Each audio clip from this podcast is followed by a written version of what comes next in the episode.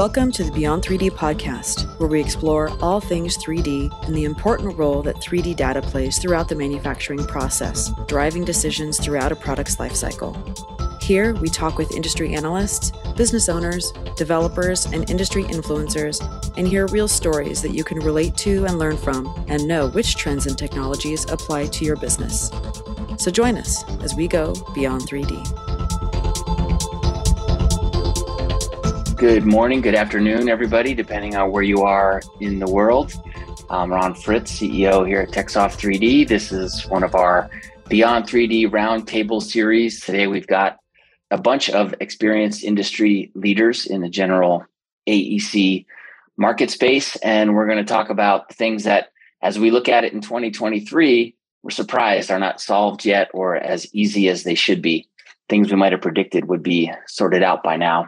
And then if we have time, look forward a little bit and make some predictions that we can then look back at again in five years and see which things we were right about and wrong about. So in that spirit, we'll actually just kind of start to go around. I'll I'll call people out in the order that I've got them in the squares for a quick minute or two introduction of who you are, your company, and what you guys do. And let's start with you, Anand. Sure. Tiago. Thank you, Ron. Here, meet meet the guys. So Anand Mechery, co-founder and CEO of Invicara. We are in the digital twin space. And by digital twin, we I mean it in the broadest sense of the world, uh, word.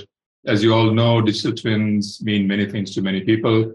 It's really about composing solutions towards specific business problems. So we went about building out this platform called we call it um, which is entirely opinionated, a bunch of microservices, an application framework, allows developers to write JavaScript and compose uh, whatever solution they want, pretty much starting from a clean sheet of paper to getting a functional uh, solution in, in a matter of months. Um, the platform surfaces all the capability they need to do that. Yeah, so that's what we do.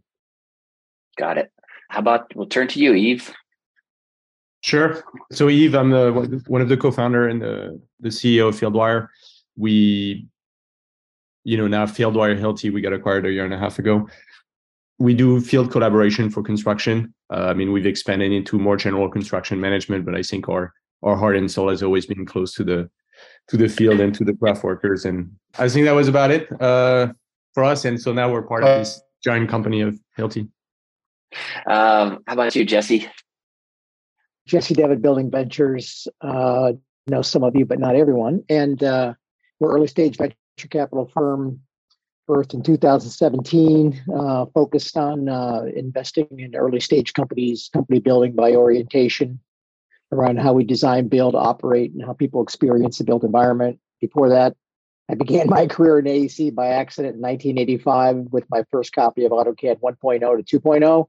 Uh, so I've been around AutoCAD's ecosystem seems like forever, and we created a company called Softdesk, which became public, was acquired by Autodesk to become Autodesk AEC. Then I attempted an escape from AEC to become an investor, failed at that, and continued as an investor. In 2001, started Borealis Ventures um, and uh, was not going to invest in AEC, but then I made an investment SketchUp, and you know there was no way out. So I've stayed in uh, AC investing from when there was one or two investments a year to the entire category creation now. So it's been quite a ride um, and 2016 saw the arrival of Katerra and WeWork and a bunch of other things happening in the industry. And I felt like it was at a turning point, and we created Building Ventures to to uh, to help in that opportunity. So that's the history. Gotcha. As I mentioned in my email, Jesse and, and Building Ventures have their fingerprints all over the current AEC startup realm. How about you, Tiago? Hi, my name is Tiago da Costa. I'm the co-founder and CEO of Toric.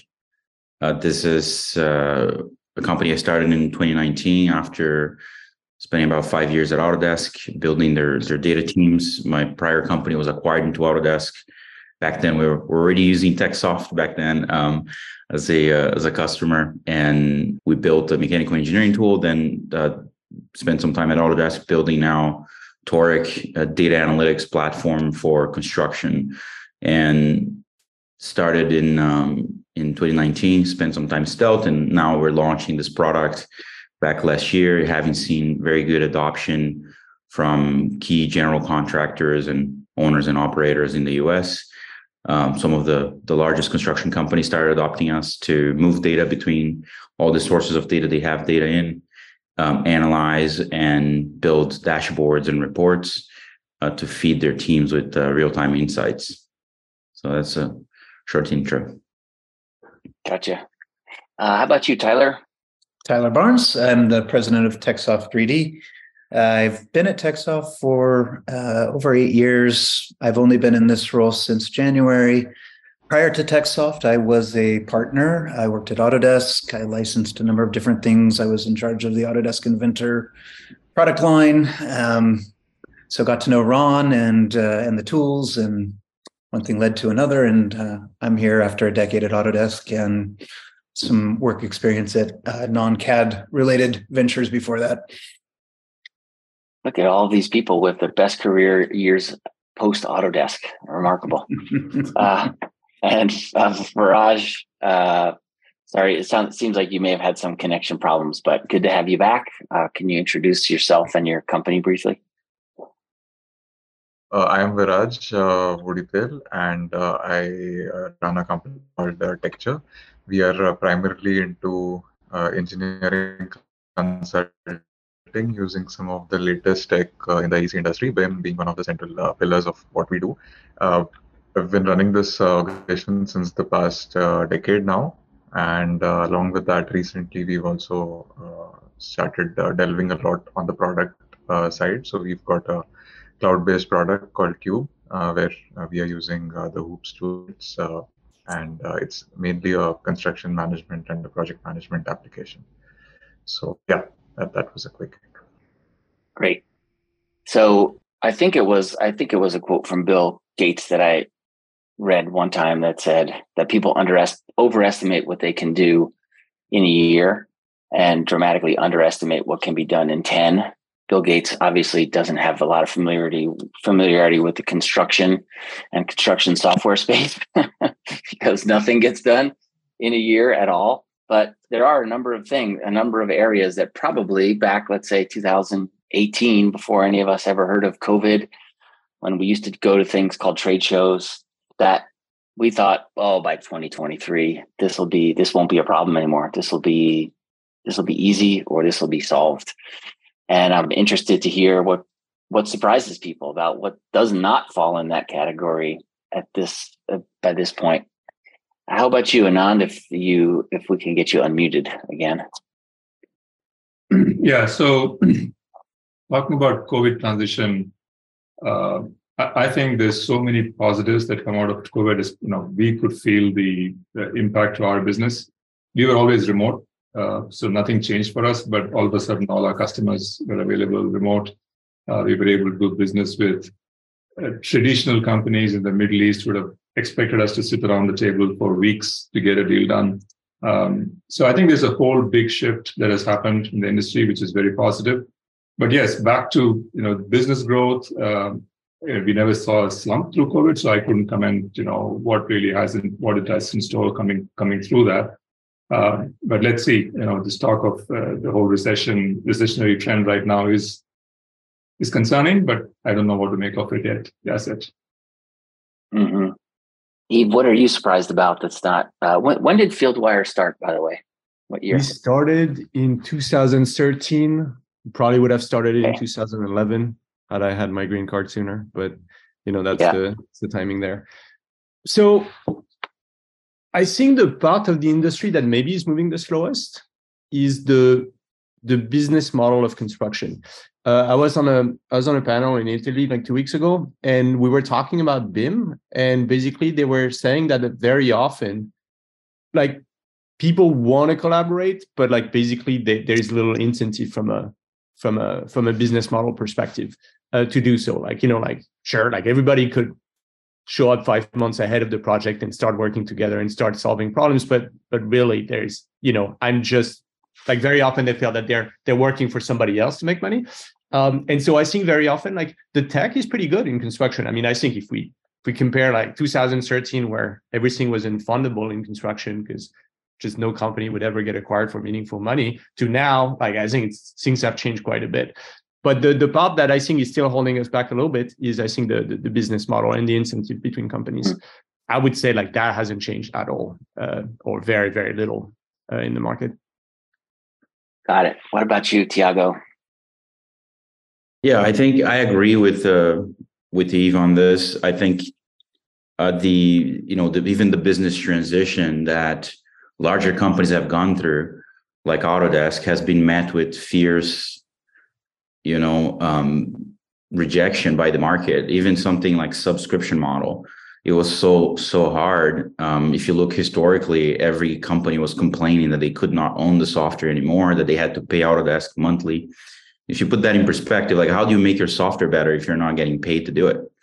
If you get paid once and then you get complaints for the next 10 years, um, how, how do you make it mm-hmm. better? So our industry has really, you know, come late into a business model transition where the software vendors are working to improve the software alongside the companies that are using the software, right? That's what we see with any SaaS.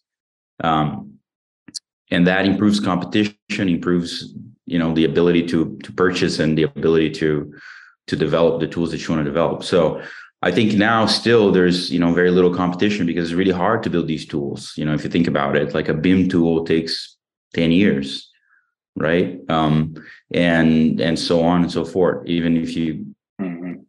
put all the money you need to put in to make that product. Uh, so I think business model has prevented innovation. Um, and I think the customers have been they they haven't had this foresight because we badly educated them. So it's partially our fault as people making software. Um, mm-hmm. And new models are popping up, new ways of doing business that more closely correlate to the value that you're bringing to the business. I think if you look at Procore, their business model is quite different with volume based. So depending on how much you're building is how much you're paying, you know. And then now you have a lot of people also not liking that model. So um, we have to find the balance, right, um, between doing business profitably and developing the tools that the the industry needs. There's there's a deep like a dire need for technology in the space to continue to evolve and improve, especially in construction. And it's a little bit less in mechanical engineering, I think, because it's been they've been ahead a little bit, I would say, in terms of a lot of these things. There's many more competitors. Uh, but in construction, we have um, we have had that challenge, I think.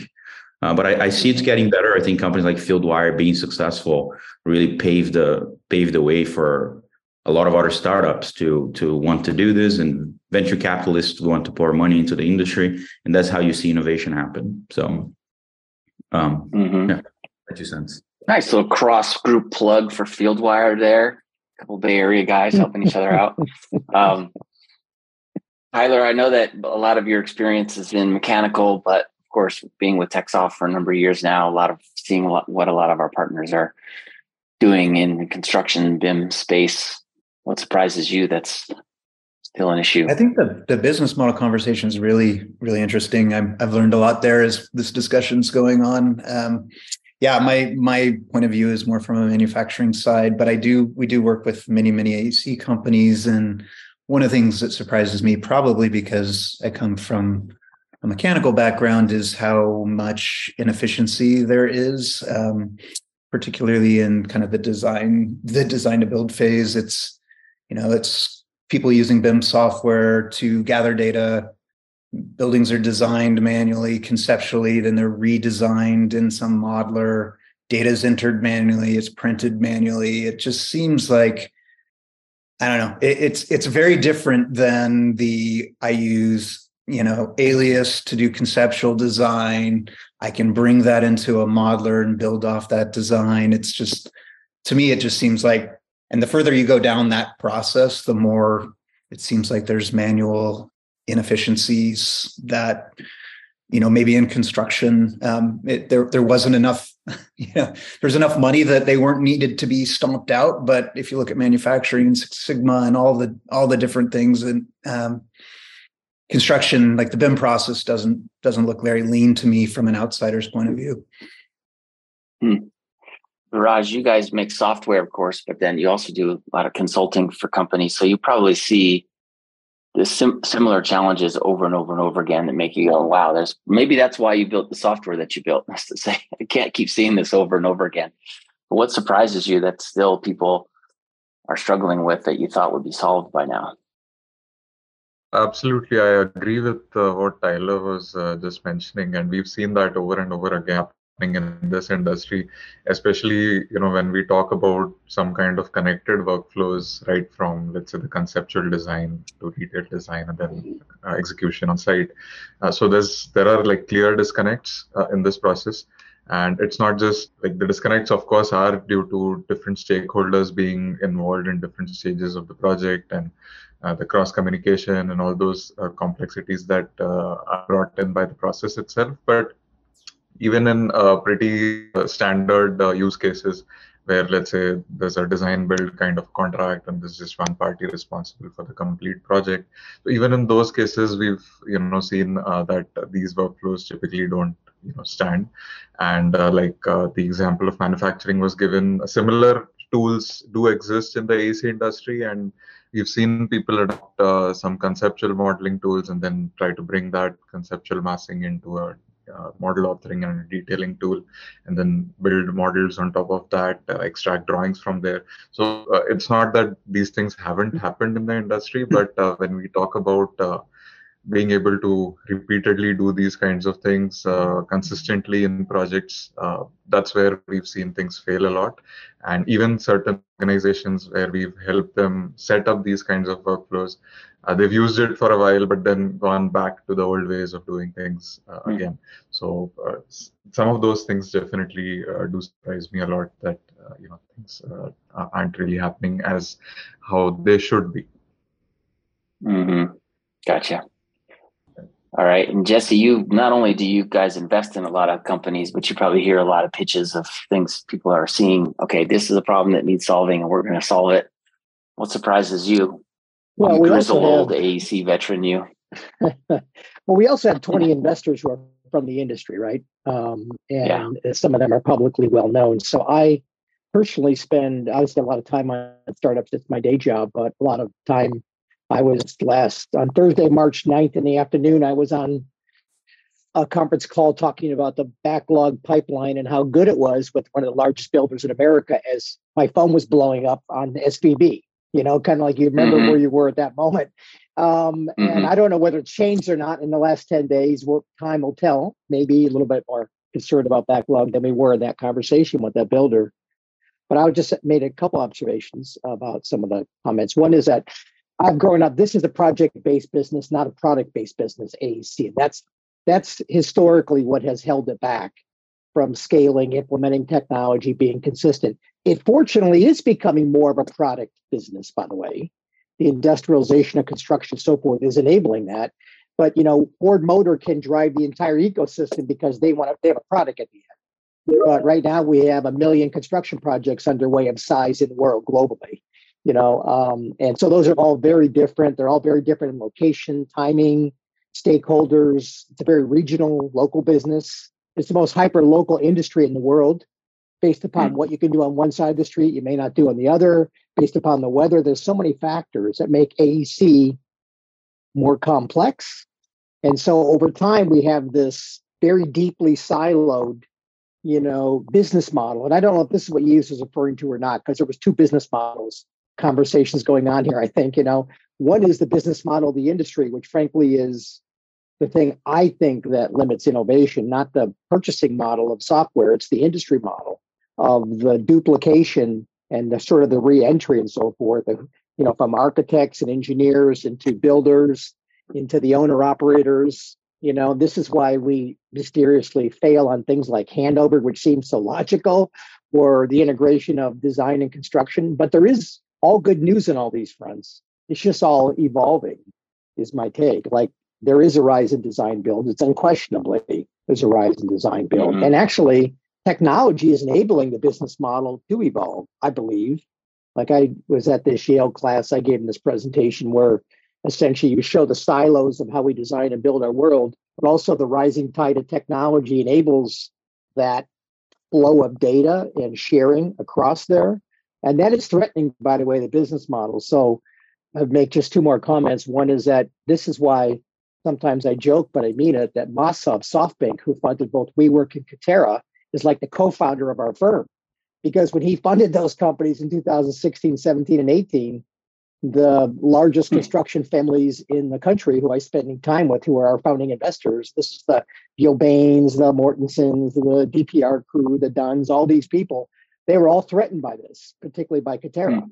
Because wait a minute, if somebody could deliver a college dorm like a product, how does that work for us? You know, um, and in WeWork in real estate, which is still having an impact, even though WeWork went through this entire flame out process, it also really changed the nature of commercial real estate forever in terms of pressure on leasing and amenities and uh, lower time periods, which affects TI investment. So those firms and what he did there, he kind of lit the fuse on the change of the industry because these multi-billion dollar, multi-generational families, they told me that. Like I was listening and they're like, yeah, this is could this really happen?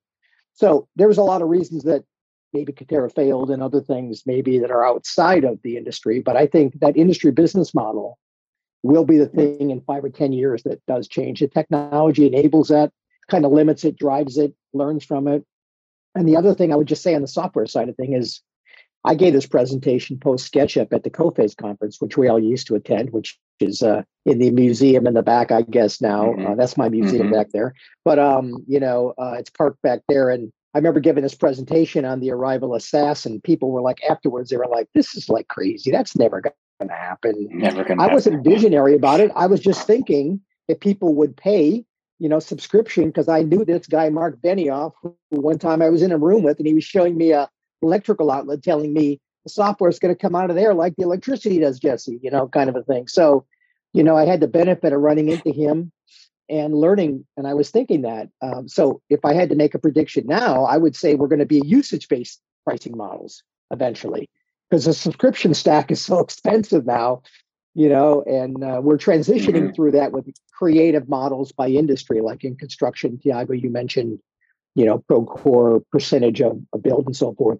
But now there's so much competition for that wallet that's priced like that you know, as investors, we're trying to invest outside of the construction wallet competition, right? Uh, where you can actually maybe be more important strategic to the business than being lumped in a sort of that wallet, if you will. So I think those, I think changes on both those fronts. The business model is the underpinning of like everything. So mm-hmm. um, I think on the industry side and frankly on the software delivery side, that will make a huge difference five or 10 years from now. That's interesting. I was expecting a lot of conversation about kind of technical limitations, which are still there, but certainly it seems like market dynamics and, and business models are very much on people's minds, throwing it more wide open to whoever wants to speak up. Anybody want to refute something somebody said or ask for clarification, call bullshit on something, or strongly, strongly support a comment someone made and expand upon it? I was particularly intrigued about Jesse's comment about handover, right? This is a problem we've been trying to solve. And it's this fails to, you know, uh, for anybody to really understand why is it failing because every party is interested actually to solve that problem the client wants a good handover. The contractor wants to hand over and get out because he doesn't want to be referred to again uh, and re- reduce his risk. Uh, so even even though we talk about the whole life cycle of an asset and there is so many silos across all of them even if you take just one stage of this whole life cycle and take handover as a, as a, as a stage the number of stakeholders the project manager there's contractors and subcontractors there is a quantity surveyor there is a client there's an operator uh, the number of folks in that just one stage of that entire life cycle is is so mind-boggling we're, we're, we're struggling i just wanted to say that you know jesse's point about you know every every stage along this life cycle has has its own set of problems that we need to find a way to solve. Yeah, I think uh, what ahead, I'll just say, maybe just respond to that. When when I was sort of growing up, if you will, in AC, because this has been my entire life by accident. But um, you know, Disney was kind of the gold standard, right? And it was kind of funny. Following Disney, it was the casinos who were basically demanding that they have visibility from the beginning all the way through delivery and cared about the entire process. And they were like the only two entities in the AC for like 20 years that really try to drive that. And technology limited the ability to do that. It was very messy, but they were kind of like forcing it. But now, you know, there's so many more Class A owners like that, like Meta doing a data center. You know, mm-hmm. uh, whether they're using a product or not. Trust me, from being involved in their program, which many of my investors are also serving them in, building these data centers, they have a handover scenario.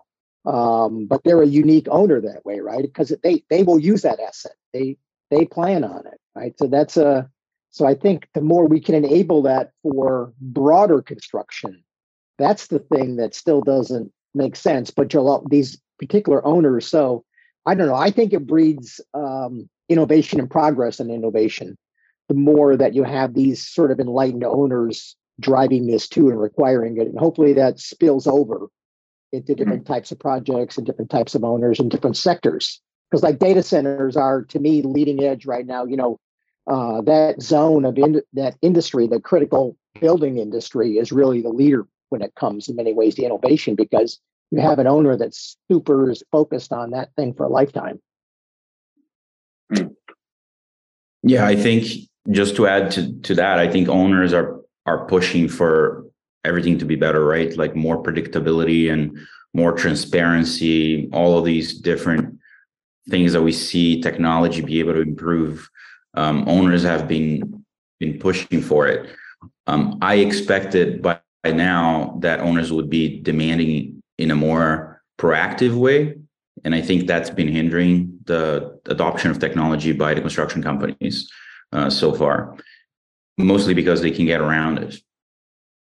And I think if they couldn't, if that was just a requirement, like you have to provide these things or you have to operate in a certain way, um, I think the likelihood they will see better adoption and increasing quality of life for construction people. Um, because as you adopt technology, you reduce risk, you reduce all these things that technology can do. Um, I think that would just change the game. So I'm I'm expecting at some point that as you start adopting more of the techniques that that products like projects demand, right? Warehouse is a great example. As long as you have a foundation, you can put it mm-hmm. anywhere. Um, as long as it mm-hmm. you know doesn't have any natural disasters around, you can deploy you know data centers anywhere. So I think these types of projects are really critical uh, to blaze the way to productize more of the construction process. Mm-hmm. Yeah, and an interesting uh, that is also the fact that owners, it's not enough if owners just specify what they want, right? There's so many ways to skin a cat, and in the end, they get something which is not solving the problem. They have to they have to say how they want it to be done in a way, because then there's more certainty of the outcome. And what we find is that owners who actually know how to specify the how actually get those outcomes that you are referring to, Tiago. But others mm yeah. But many don't. Yves, are you going to add something? Yeah, I mean, if you like what, what Anand said, I think connects well with with kind of like owner types and, and and building types. So if you take a data center, I would argue that Facebook probably knows more about what they want in a data center than the company that's actually building it. Like I'm, I would argue that Facebook Facebook is probably designing the data center and asking the company to build it, which I think mm-hmm. is not your typical owner. I think most mm-hmm. owners mm-hmm. are asking for a building they find a company and they're like, this is what I have in mind. Company builds it. And, and you know, like they, they don't know the details of it, if you will. Uh, and so I think this is where the, the business model drives the innovation is yes, Facebook has an immense incentive to build data center in a certain way that will support their business for for the years to come and they're planning to operate it for a certain number of years and it costs them electricity and just it's it's an entire mm-hmm. thing like they're thinking about i mean it's basically a super vertically integrated process because the owner is driving it, right? Uh, and so mm-hmm. the question that that that this leads to quite naturally is, I think, to some degree, we're we're late adopting industry on on a lot of technologies. I mean, mm-hmm. like when we started Fieldwire, we didn't drive mobile adoption in construction. I think construction got mobile mobile phones when when children get mobile phones, right? We were like 20 mm-hmm. years behind the US Army on, on adoption on that front. I mean, 3D came from manufacturing, like all the BIM stuff came from manufacturing. And we've been trying to really drive it in the industry. But like, obviously, I, I mean, I would argue that manufacturing is probably ahead of us for very good reason, by the way. But but you know, it's we get a lot of spillover technology, and and I think the last piece for that is I think we're a risk driven industry. Um, and and risk has been like a little bit of a break on on technology and what changes the what changes the mix is when the owner suddenly is the one pushing for for the innovation from a from a very selfish perspective and like you know facebook building data center they're ready to try so many new things to just get mm-hmm. what they want from the product perspective mm-hmm.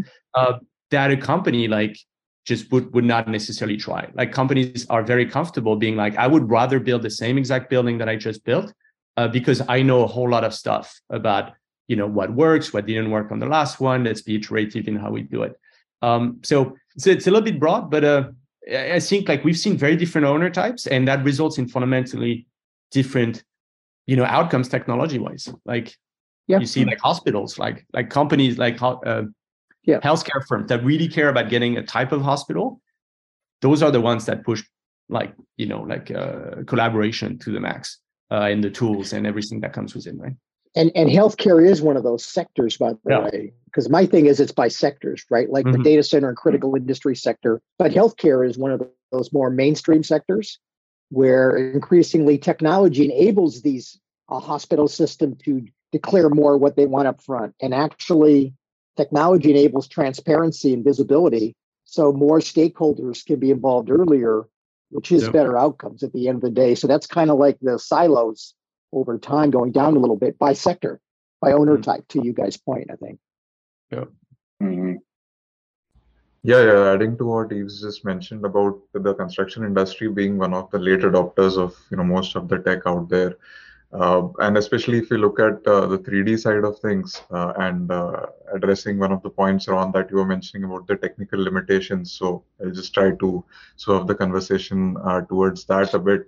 So if we look at, uh, let's say, the gaming industry, for example, and the kind of graphics that have existed in video games, maybe even a decade back, and if you look at the construction industry today, to being able to, uh, you know, access the 3D models, view them, or uh, I would say interact with them in the way the gaming industry has made it possible, we are still very far from that. I would say, especially if we talk on the you know the model authoring side and uh, we, we are still with a lot of clunky tools that require minutes and minutes of loading time and uh, in 2023 we still need like you know 64 gigs of ram to be able to open uh, i would say a standard size model not even very obscenely large models and uh, we've had we've seen a lot of uh, struggles uh, around some of those workflows. So that is one thing that really surprises me that we've seen some of these challenges being solved in some other industries uh, with large data sets. Uh, but when it comes to the construction industry some of the software that are out there i think those have been kind of impediments in what we could creatively achieve uh, or you know what the industry or the architects or design consultants uh, in this particular sector could creatively achieve has been somewhat limited by uh, the software limitations out there. So you know that that is one thing i i would definitely uh, like to see improve uh, possibly uh, in the coming couple of years because that does seem like a problem that should have been solved by now but somehow it mm-hmm. hasn't. Right um, it's interesting you mentioned that.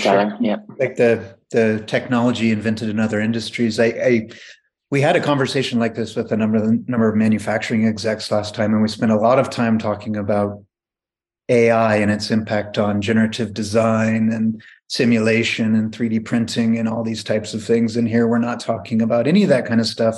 I think back to my time at Autodesk and Dynamo um, was kind of out and and Grasshopper and in the time since then, it seems like that technology that was kind of invented in AEC has just been propelled in manufacturing. And I don't hear about it very much in AEC anymore. And it's really kind of interesting and confusing to me. I think you'll see more of that in AEC. Yeah. There's more of it cooking underneath, the, the cooking on the stove and yeah, coming out. Mm-hmm.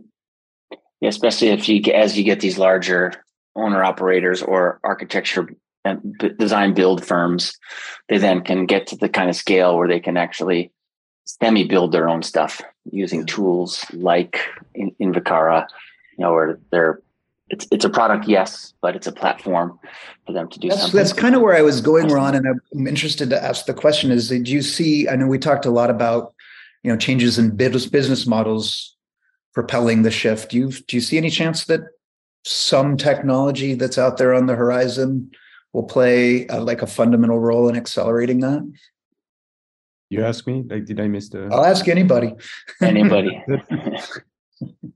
Yeah, I think uh, I'll I'll try to uh, my two cents on that, especially with the recent events that we've seen unfold with uh, respect to AI and the Chat GPTs of the world that are coming up, and they're like new AI products uh, springing up, uh, you know, almost every day. Uh, so I do believe that with the speed at which some of these technologies are maturing and moving, uh, they do possibly stand to make a significant impact uh, on the AEC industry as well. Uh, so, uh, for example, if you look at some uh, AI technologies like Midjourney, where you can just add some text prompts and you can get very detailed images, which possibly uh, even human beings cannot imagine. So I can see similar uh, applications happening, uh, let's say on the conceptual design side, where you put in a text prompt and maybe the AI suggests different floor plans. Uh, some of those things already, like you know, if we talk about generative uh, design and generative AI, I think those things have been talked about in the industry for a while. Uh, but you know, if we talk about the kind of experience that some of these AI tools like Midjourney are bringing to the table, those possibly have, you know, they'll probably change the game very significantly. Mm-hmm. Right. Yeah, I think the to your point, like to to continue on the on the stream of AI, I think construction has been dealing with like a bit of a data problem. I think we start with very clean data when we start with design. Like our models are perfect and like you know everything works. I mean, I'm ideally they would be perfect, but they they start pretty clean. I mean, at least it's binary information. It's there. It's not like it's it's completely digitalized. And the closer we get to the field, the more we have to reconcile the fact that the environment is not as perfect as it is. Like manufacturing deals, deals with a pretty clean environment. We do not on, on job sites, right? And so there is a moment where we start using people to just deal with the fact that there is a delta between what we're experiencing on site and, and the design we had. And like because we're using people at a fairly granular level, I think it's super massively inefficient. Like, you know, that those are the workflows you talk about. It's like this is what I have on the left, mm-hmm. this is what I have on the right, and somebody is mm-hmm. making micro decisions to reconcile the two sides. And I think that's where like AI is going to be like probably super useful. I don't know how close it is, uh, but I, you know, obviously, and I think we we all just are 10 years further than we thought we were at the beginning of this year when we see what ChatGPT is doing. Like, for example, for FieldWire, mm-hmm. like we have a lot of messages in FieldWire, like people just constantly message back and forth, and it's unstructured conversation. So there is some structure to FieldWire and that's what we've been able to, to do, and it's been very deterministic. But the idea of taking conversations and extracting meaning from it and just maybe automating some of that, or maybe having it's not a person responding to you, it's like an AI that just represents the, the workflows of the mm-hmm. company. I mean, that's uh-huh. that's probably not that far. Um, and so I think like that's where AI I think is going to play. It's going to help us bridge kind of like the fact that our our perfect plan and the environment just don't quite match, and and we're going to be able to start bridging that more automatically than than with people just doing it by hand. Yeah, my two cents on AI. Clearly, I mean, there's a lot of interesting stuff happening, but all of these AI models they were figured out for general consumption and for consumers. They were they were figured out to solve things that we need every day. We need, you know, answers to questions, and we need very specific. Um, we need very specific things that we, as a human, we we tend to do, and tends to take a lot of time. And the the amount of data that you have available for that and the decisions you need to make, that math works out, right? So you have a lot of data available, and the questions you're asking every day, they're very general questions that can be answered. I think in the case of of manufacturing or, or construction, what you're going to see is that a general model that answers a, a, fairly large number of questions, but a very general, very large model that general, generally answers these questions is not suitable for a company that has much less data with much more specific questions. So what I think we're going to see is that, you know, there's like a thousand construction companies, there's going to be a thousand AIs, right? Um, and we work, Quark actually has an AI engine in front of it for detecting all the data, all the data types, all the different uh, entities there are embedded in the data. And as a data platform, what our customers are asking of us is to train on their data. Like nobody wants to get suggestions for things that happen at another company um, mm-hmm. because that's what's meaningful to them, right? So general questions might be answered in a general way, but when you have specific questions and you're working with a supplier and you're always working with that supplier and you always want the answers from that supplier and you want to understand what those answers are and you want to detect if there's any deviation on that and so on. Those are going to be the important ais in construction.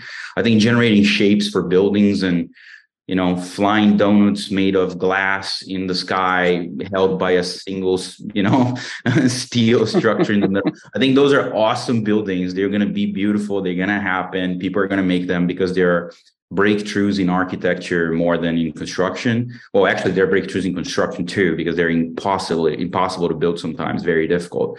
So I think that will happen, and I think that will be awesome to see. But in a general way, I think the process improvements is where we're going to see AI come in and really improve things. Um, and on that matching of like the questions I have, you know, to your point, like things you have on the right and things you have on the left, how do you bridge the gap? I think like what whatever helps you get closer to the final outcome or detect something that you as a human wouldn't be able to detect because you don't have all the background of what your company has worked on for the past 10 years right?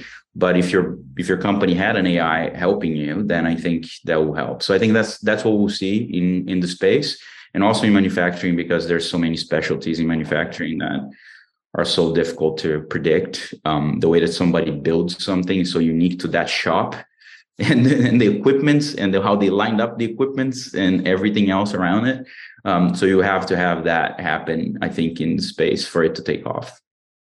Mm-hmm. Well, that pivots us perfectly to sort of predictions. Now that Tiago's made his predictions about where AI will and won't, that circular thing in the sky, did you somehow get early drawings of the new Tech Soft 3D headquarters? That we've been working on. A lot of people talk about the Apple headquarters, but we're going to blow some minds. You just you wait and see.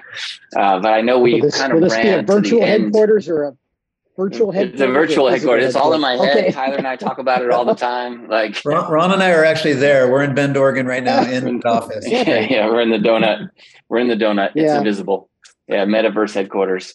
Yeah, we're so we are. um I know we I, I had said 45 minutes, which we've gone beyond because the conversation's interesting, but let's do a kind of round robin wrap up of, you know, m- making a prediction one person at a time what what we think we'll see 5 years from now that's that's impossible. And you'll you'll get another crack at it Tiago. You didn't you didn't burn your your wrap up on AI uh Viraj let's start with you this time around. Uh, yeah, I think uh, you know, again, just continuing on the AI trend uh, to make some predictions.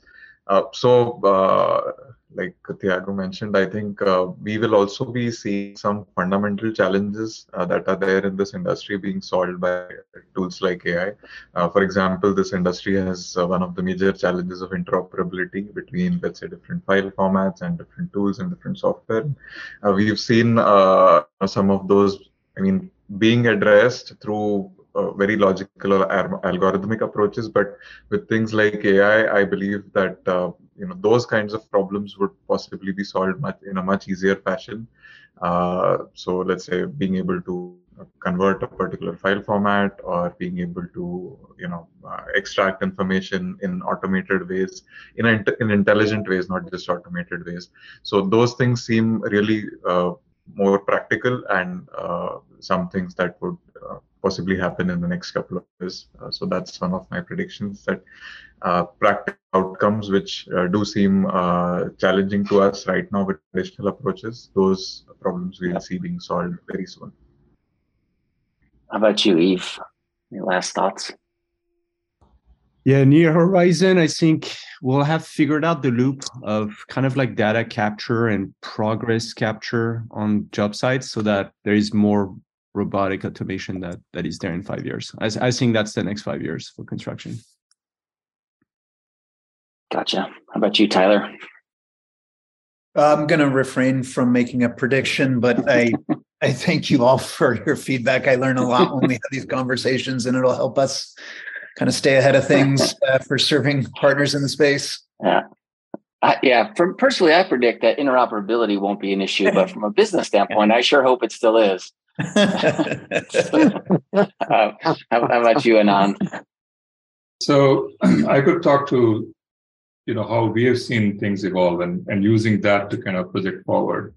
When we started our journey, we started with, you know, building data management tools to help uh, designers and contractors to streamline their data in this mistaken belief that they know what to do with the data. We realize they don't know what to do with the data. They, they have no use for it. Now it's coming to a stage where they realize that their data means something and they can do something with it, but they don't know how to use it. Um, mm. And that led us to sort of building out this platform so we could compose solutions for them in the way that they want to use their data, type of thing.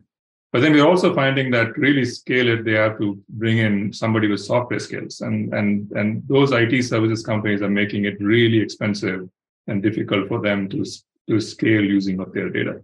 So my personal prediction would be that AI would be would, would play a role in helping these companies to build solutions on the platform like ours, which is composable. So they can actually say, okay, here's my business problem uh, they have some sort of an interface to, to, to define their requirements and there is some automation assistance in creating those applications bespoke applications that mm-hmm. start solving their problems that's what that's something which we would actually bet on happening and, and maybe even try to happen. Gotcha. Tiago anything more beyond the, your ai thoughts? Yeah i think yeah i think there's I think I think there's some good points here with robotics and I think the most likely thing to happen is that we will see a reduction on the or an attempt at reducing the amount of time that it takes to to do things so that companies can become more profitable. And I think that will be coming from multiple angles. If you can you know paint a wall with a robot why wouldn't you paint a wall with a robot? Why do you know if you could do these things um, with data why wouldn't you do that and so on. So i think it, it will come from multiple angles but i think what will just really change the game for all these companies is how they work together in collaboration and the transparency they have with owners. That will change how they can adopt technology and and go back to the business model idea right? I think they are all trying to reinvent themselves and some early early construction companies have made the the attempt to become a technology company and that's a really hard thing um, as everybody has seen because you know building the talent pool that we are all competing for it's hard. Um, so i think that's where ai would close the gap um, for them right? Like having less technical talent to leverage the technology. Um, so and i think that will happen across the board not just in construction. I think adopting technology is just way too hard. Um, and selfishly we're a data company. So in five years i think the data problem will be solved and companies will be able to leverage all their data for all these things. Um, and I think that's just the first step. If they can't start using their data to do these things, they they won't get there. And um, so I, I, would say, you know, step one is probably solving data. Step two is probably the AI on top of that. And I think step three is how that changes the the game for them in terms of profitability, risk, um, and all the other aspects of their businesses. Gotcha. Jesse, wrap it up. So I think the industrialization of construction will pick up the pace. This is an industry that evolves. A friend of mine is the chief innovation officer of one of the largest builders in the world. And every time I see him, he's like, Hey, do you have a game changer for me? I'm like, if I do, will you use it? He's like, Hell no, I can't put a game changer in. You know, it's so it's an industry that evolves versus just changes overnight necessarily. But that pace is picking up. There's no question that the productization of the process is happening. People think about it that way. Construction will never be fully a product like manufacturing because it is the most hyper local thing in the world that, that's subject to too many things, right? So there's always going to be that finishing component there, but it's that is picking up steam. And I think AI will only help that. Will probably become more real than we think in the next five years. even this year in the form of some recommendation engines that I've seen. That's one way to think about it. It's a little bit more Netflix like than how people might think of it sci fi like, right? Uh, mm-hmm. Sort of the augmenting, like Anand said, I think, you know, augmenting the design and, and uh, engineering process as an example is a, is a really natural way for it to start. And I also think that in addition to the industry business model, which will change as the industrialization happens, those are linked together. I think our most popular area of startup business plans is a prefab and modular. No surprise at the end of the day, those are also the most difficult ones to be standalone businesses because the industry is changing. It's not just a business, it's the whole industry that has to change. And I do think one more final thing is, you know, uh, I think there probably is a change in pricing model, how these products are delivered and how they're sold and how they're priced. I don't know quite know what that is yet, but I feel like the subscription stack is filling and that presents a lot of pressure and usually there's some relief for that so there's going to be some yeah. change in pricing i think uh, but hopefully my hope is that we do reach an inflection point in this industrialization of construction so that more broadly a fuller range of owners can be involved uh, enabling you know, with technology to be involved earlier in the process so at the end of the day the outcomes are better a better built world to us is what it's really all about and i think we're all on that path the timing is tougher to pin down, but everybody here is involved mm-hmm. in that um, in your yeah. own way, and everybody's opportunity is in that zone too. So to me, the future is only brighter for firms like all the ones here as well. Damn, I couldn't possibly have had a better summary couple of sentences than that. So I, we'll wrap it up with that. Thanks a lot for the the time with the group. A lot of interesting perspectives. Hopefully, you guys met some new people heard some new ideas, and I'm sure that Tyler and I will see you guys around the around the horn at at whatever replaces COFES and, and every other industry event. Have a great, great, great rest of your day, guys. Thank you. Thank yeah. you. Cheers. Thanks for joining. Take it easy. Thank you for joining us on the Beyond 3D podcast, hosted by TechSoft 3D. Be sure to subscribe on iTunes and leave us a review or subscribe on SoundCloud. To listen to past episodes or learn more about TechSoft 3D, visit www.techsoft3d.com forward slash blog. Send us comments and suggestions at info at techsoft3d.com. Thanks again for listening, and we hope you'll join us again on the next episode of Beyond 3D.